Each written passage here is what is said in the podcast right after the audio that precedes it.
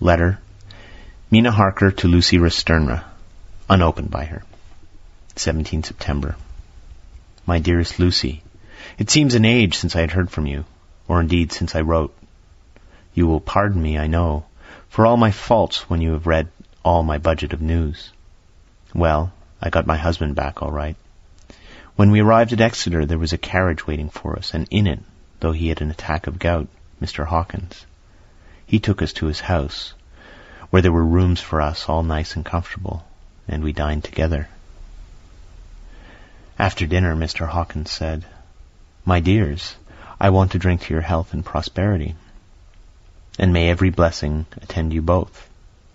I know you both from children, and have, with love and pride, seen you grow up. Now I want you to make your home here with me.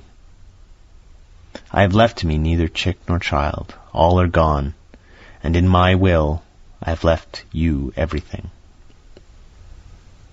I cried, Lucy dear, as Jonathan and the old man clasped hands. Our evening was a very, very happy one.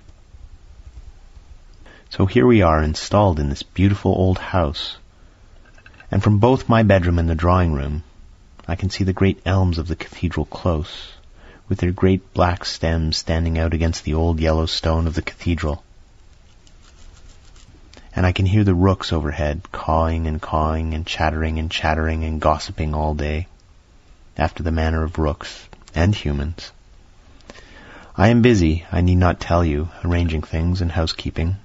Jonathan and Mr. Hawkins are busy all day, for now that Jonathan is a partner, Mr. Hawkins wants to tell him all about the clients.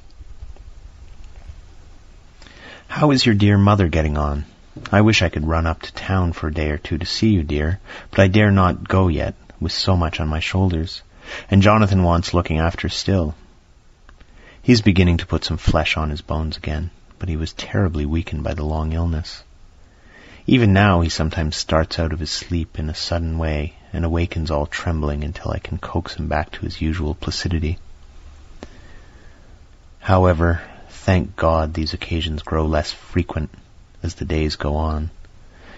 And they will in time pass away altogether, I trust. And now I have told you my news, let me ask yours. When are you to be married, and where? And who is to perform the ceremony?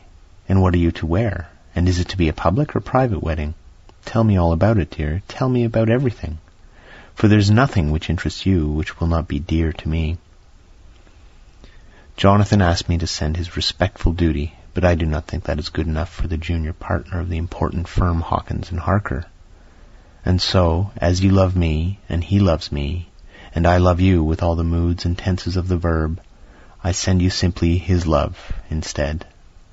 Goodbye, my dearest Lucy, and blessings on you. Yours, Mina Harker.